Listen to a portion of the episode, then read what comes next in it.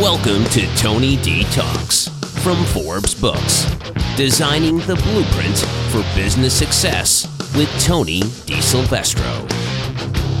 Welcome back to my conversation with Horst Schulze, the legendary co founder of the Ritz Carlton Hotel. We've been talking about his road to becoming an icon in the hospitality industry. Now, Horst, we both know that entrepreneurship is hard. So, how do you help the next generation of entrepreneurs? What do you say to help them get through the tough times? First of all, I, I ask them all, what is your vision? Who do you want to be in 10 years from now? Do you, have really, do you really have a dream? And I, I just did that with a very nice university, very nice university. South here, I'm, I'm involved in several universities, but, but in this case, I had one leadership meeting with them. Uh, first time I was there, I looked at the, at the whole campus is fantastic, and, only 5,000 students, but first class, everything first class. So I asked him, what is your vision? He said, we are, we are really taking care of our, our students and we, we respect our, well, no, that's not what I asked. That's a mission. What is your vision? And they constantly give me answers of mission rather than a vision. They didn't have a, a vision they didn't have a really clear class. and, and so I said to them, well, wait a minute, how about being known as the finest uh, uh, uh, middle-sized university in America? Well, that would be arrogant. So what do you want to be? You want to be average? They literally said yes. Yeah, well, what's average? Wow. Average is the bottom of goat and the top of bad. And, and that's what you want for your students? You mean you don't have a higher thought? Excellence is not an accident. Excellence is the result of high intent. My intent in my restaurant is not to feed them food, but make them feel well. It is, has to be a higher intent than what we do in what we're doing. And the university certainly should have the high intent to, to give students true tools for their life. In fact, be the best in giving them the tool of being successful in their life. If that's not my high intent, and I'm not known for that, uh, what, what is it? Uh, am I, uh, am I just a computer that fulfills a function? It, it, it, it's amazing to me, absolutely amazing. So I tell everybody, first of all, let's establish who you want to be. What is your dream? Once you establish that, now you become a leader because now you're leading toward a destination. But there's so many people that lead people and they don't even know themselves where they're going. Right. So I love I love coaching and I love talking that. So what I do with a lot of companies, I'll go in and I, I say, "What? Give me three words that represent your brand and your goals and where you want to go." And it's funny you know so many people and then it doesn't often align with the customer's expectation or the employee's expectation. So it's really aligning for me so I have a question for you. Interesting. Like I know you've been married a long time. You're a blessed woman around you. So I've been with my wife 40 years now, and I um I say the same thing. Behind every man, there's a better woman. So for me, I would not be the man I am today without my amazing wife. She supported me so much in my life and made me. I never had to think. I just could always run and believe in myself and be successful. What is your experience in life? And I know you have an amazing relationship. And could you just tell everybody a little bit about like well, the importance yeah, of I'm, that stability I'm, in your house? I'm nearly 44 years married, and we have we actually have four daughters. I have three. who I'm happy. Maybe that's it. We're surrounded by great women. yeah, yeah, yeah, yeah. That's why maybe that's why I don't understand the, all the, the women stuff and oh the women no no no they repress. Oh my gosh, I mean, who did did actually anybody ever think that a woman is less than a man? I mean, I don't, I don't think that. I, I don't believe, Me I don't either. believe that anybody ever thought that. But anyway, your marriage, and, and for the guys that listen, I, I hope that they're listening now. How much effort do we put in our business? It's unbelievable. We work hours and on effort on worry and sleepless nights and anything. How much effort do we put into our marriage? How much real effort do we put in to improve our marriage? Again, excellence is not an accident, it's high intent. My high intent when I got married, really, I was to be in love for the rest of my life. Not just love my wife. No, no, to be in love. And I'm 44 years right. married, and I can you unequivocally, I am in love with her. But that takes effort. That takes uh, when guys on the podcast, guys, let be honest. You come, don't think this is fluffy stuff. Think about it. Marriage is the most important institution in this world. And for many of us, the only, the only God ordained institution. It is the only one that is, that is lasting and should be, and for some of us, even we talk about eternity. Okay, take it for what it is. It's sure, sure in this life. Why wouldn't we take that and just like our businesses and improve it? What we do in our business, we constantly try to improve it, eliminate mistakes, do it better. Why not our marriage? When, guys, and now it comes, hold on to your chair. Guys, when did you, for the last time, ask your wife, How can I be a better husband? Why wouldn't you do it? Doesn't that? happen. Why wouldn't you? And listen, after she cries, she will tell you.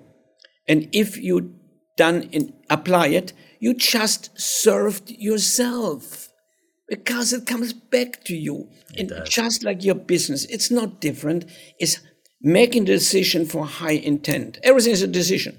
Your destiny in, in work, in life, or in your marriage is not a coincidence, it's the decisions that you make. And you have to make the decisions of continuously improving your life, your work, and your marriage. For me, marriage has always been a partnership. For me, my wife has been my partner since day one in business and in life. And you know we still have that burning love. And everybody asks like how are you so in love with your wife still? But it's like we work hard together every day and we have respect for mutual respect. So for entrepreneurship though i am a huge proponent of women entrepreneurs. And i don't like when people separate women and men when they talk about entrepreneur I, I hate when you're an entrepreneur it. you're an you're an entrepreneur. You're not it's not man or woman. To to the guys i say you better not think that there's a difference. And to, to, to the women, say, don't be so insecure Come on. I love it. I hire more women today. I find I hire more women than men. So listen, and the women, most of the women I talk to that have this men thing, they're insecure. Come on. They're no difference. Right. I, I, I, mean, in fact, look, when, when I sold uh, Ritz Carlton, there was a big dis- discussion in, in the other company that bought us uh, about hiring women and um, blacks as general managers. Now, that other company who bought us had 1,200 hotels. I had 32 and I had more black and uh, as general managers and more women as general managers. But I never thought about it. I, did, right. I didn't care if they were men, black, white. I, who cares? As long as they merited, as long as they could do it, as long as they know that would be valued to them and to the to the business and to the rest of the employees. To me, it's a ridiculous discussion. I know some people are offended right now already. Okay, come on. That's okay. It's okay. We're all in the trenches in the dirt. If you want to fire me, hey, I'm Nettie 84. What are you going to do about it? I'm a little okay. bit younger, so I don't want to be fired yet. You, you see, with my age, you can say what I want. I know, I know. My dad's 82. I know. And sometimes I wish he wouldn't say some things. yeah. The same thing that our possession with, with race discussions. I look here. I opened hotels with all Chinese in China, several. I opened hotel in, in Japan with all Japanese, in Germany with all Germans in Jamaica with all blacks, and in Africa with all blacks, in the Middle East with all, with etc. etc. etc. You know what happened? There's no difference. There were some good ones and some bad ones. So they're 98.6 degrees, man. right? They're 98.6. They're yeah. humans. Yeah, exactly. They're, they're, humans. They're human beings, all of them. Exactly. So, My, Horst, 84 year, almost 84 years in life. Yeah. Tell me, you know, I'm that passionate serial entrepreneur, and I don't know if I even like that word, but I'm a passionate entrepreneur. I've opened many, many businesses. What what has driven you to be the man you are today, and what are some of the greatest successes that you've had that you can really that are top of mind to you? Well, it's simply this maitre d' who put this in me.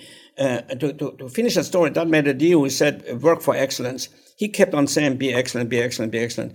Don't just do it. Do it with a higher intent was constantly with him. And you know, with, with 14, you're very you're impacted very heavy by somebody like that that you respect so much. When I left there, by the way, after three and a half years, he said, Look me in the eyes and promised me never to go to work. Always go to create excellence. I promised him that. I went on and worked for the finest hotels in Europe. I mean, truly, I'm not exaggerating, the finest hotels in the world at the time, in Paris and London, in Switzerland, and so on. And then I came to San Francisco and worked in the Hilton as room service waiter. My big dream was to get promoted there to room service supervisor, learn the language more. I'm still working on that, okay, guys? learn the language great. more, get a promotion, go back to Europe, and finish my career. I knew I would get that promotion because I was by far the best waiter there. I had learned in the best hotels in the world, and the rest in room service were just people who took an order and delivered food. So I waited for the next supervisor to leave and I get promoted. And I had an in because it, the manager was German. So I knew I would get the job. That was my job. I was very clear. And sure enough, one of the supervisors got promoted. Bill the supervisor got promoted out, that meant there was the opening. And our manager called everybody together and said, Let's applaud Bill. He gets promoted to restaurant manager. And now we have one of us deserved to get Bill's job, and it's Fred. Well, I knew I wasn't Fred. and uh, that was very, very painful. My ego was hurt, everything was hurt.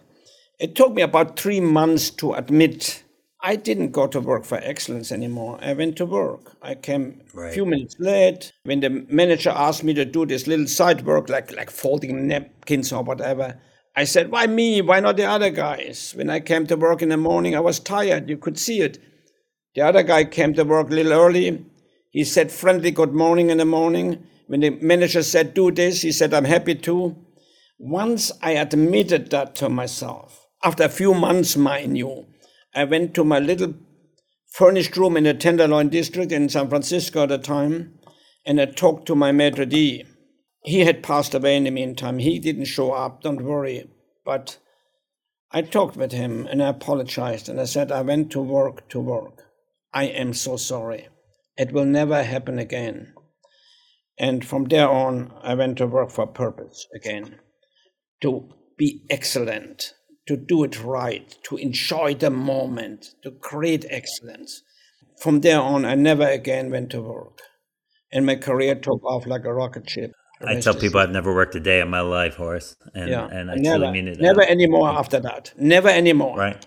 And I don't think people necessarily understand that. You know, I, yeah. I, think that's a tough concept for people to understand. But when you love what you do every day and you have a passion and you know what your passion well, is, why would you sentence yourself? Why would you sentence yourself to say anything less? You're a human being. Have a high intent on what you're doing. Shoot for that the high intent has to be I'm, I'm going to be respected. I will respect everybody. And pretty soon it pays back to you no matter who you are. Don't make excuses because you are that, because all the stuff that you find as an excuse, dismiss it. Your destiny is not the other people. You're not defined by that. You're defined by what you do so with Ritz Carlton, right? So we have to create this standard every single day when we're in our businesses to for excellence, right? Yeah. So I always call it top of mind, right? So you have to constantly tell people like, "Hey, are we creating excellence today? Are you creating excellence? Are you creating an experience today?" What systems have you put in place to keep that top of mind all the time? Well, number one, we communicate this constantly. We, we communicated one, which we call gold standard or non-negotiable, which we had to do better than anybody else in order to be best in the world. We repeated one every day. There were 20 points that we repeated every day. Today it may be point number 12. In every hotel, before every shift around the world would be number 12 would be discuss, discussed today. Now I don't know what they do today, but that's how we did it. Number 12 was if a guest for asks for direction, do not point. Step away from what you're doing and take them there in underway create relationships start talking with them and, and say I, are your guest? I hope you like your stay here. I hope you had a chance to try our restaurant. Everybody loves it. So communication and selling at the same time. Relationship. So they were like your affirmations like so you had 20 affirmations that you constantly reviewed with your constantly your reviewed. In addition i measured five things every morning. Every morning in every hotel. And number one customer satisfaction we had an outside company studied that all over the world, and I knew every morning where the hotel stayed, how many percent of the guests want to come back, and want to recommend us. Top box on a scale of 1 to 10 had to be a 10. If it was less than 92% in a hotel, customer satisfaction, intent to return, intent to recommend us, I interceded. Number two, we, every morning I looked. Employee satisfaction. Number three, future reservations and so on, club reservations, and of course the economics. I looked at every day. That's the only thing I looked at. And, and I only looked at the ones that had a red arrow down. That meant they were under 92%, for example. I interceded so, and remind them, hey, you're here to make people feel good. Do you know that you just dropped under 92%? Do you know that that's the minimum you have to accomplish? Have you started why you dropped? And so, so ongoing communication, ongoing focus on having high result, high intent accomplished. Right. So, like entrepreneurs, like what I find is they don't take that time Horst, to get outside of their business and look at those fundamentals that you're looking at every single day, because that's how you change your brand. That's how you make sure it's consistent all the way through. So I'm constantly teaching them to, you know, how do you delegate better to be able to find that time to do what you're doing? Customer satisfaction is everything. At the employee satisfaction. I love one and two because it really makes a huge difference in everybody's brand. Yeah, we, we made one one serious employee survey a year it only, but we, it, the, the satisfaction changed by, by call-ins and so on from employees and short studies. It could never change much from one day to the next, but within a month it could change. But I watch it, watch it every day. And, and, the, and the guest satisfaction I watched every day. Every single day. That's what I looked at. Period. See, so with other words, that creates my bottom line. Now, as I said, I also looked at the economics. I can't ignore that as the leader, sure. but primarily looked at what makes my money. That is customer satisfaction, employee satisfaction. Period. So, with the interesting times that we've gone through in the last two and a half years, Horst, what would you say to anybody in hospitality, which is most businesses today, what advice would you give them going forward? And and would you really truly change any fundamentals on how to manage people? No. I, however, uh, just give an idea. Two years ago, when this dancing all started with COVID and so on, and it was very clear the industry will be in a serious shock. Now, mind you, I had just sold Capella the hotel company is uh, created after Ritz Carlton By the way, most of you probably know Capella is an ultra luxury hotel company. Most of you, you who have seen at the time President Trump meet in Singapore with, with Kim of North Korea, that was in the Capella Hotel. Anyway, when, the, when this thing started two years ago, I called all my friends that run hotels and, and, and other businesses, and, and I said, look, this is going to be tough. This is going to be tougher than probably anything I have ever experienced. However, remember, you cannot give up your vision. Don't give up your honor and your values. First two. Number, number three, understand this becomes a situation of survival. And if the company doesn't survive, nobody will survive. At this moment, your number one focus is how do I survive as a company? That means including laying off people. But be sure you maintain contact, you have relationship with them, because there comes a time you want them to come back. Be sure you don't lose your best employees. Be sure you keep contact with your suppliers, travel agencies, meeting planners, and so on. Be sure those things, but be sure two things. Don't give up your vision, with other words, your purpose, and don't give up your values. Horst, I, I don't think the people can even comprehend what you just said, but it's probably the most impactful words that we could probably give every entrepreneur and me as well that what you just said and i don't know any better way to end this this conversation today than that because i don't want to dilute that statement any further but i have to be honest with you um, it is such an honor for me to talk with you. Uh, you make me feel normal. Um, you give me affirmation on everything i coach teach and train every day and i'm truly honored and thankful for you spending time with me today. Tony god bless. Good to talk to you. God bless you as well and if you want to connect with Horst, go to horstschulze.com. And his book, Excellence Wins, is available wherever books are sold. And that's it for the first episode of Tony D Talks. I hope you enjoyed the show. And if you did, make sure you take a second to subscribe so you automatically get my new shows when they drop. Also, if you have a minute, I'd love if you left me a review so more folks like yourself can discover the show. I'll see you next time. This has been Tony D Talks. If you'd like to scale your business for growth, contact Tony at tonydsilvestro.com. Tony D Talks is a production of Forbes Books.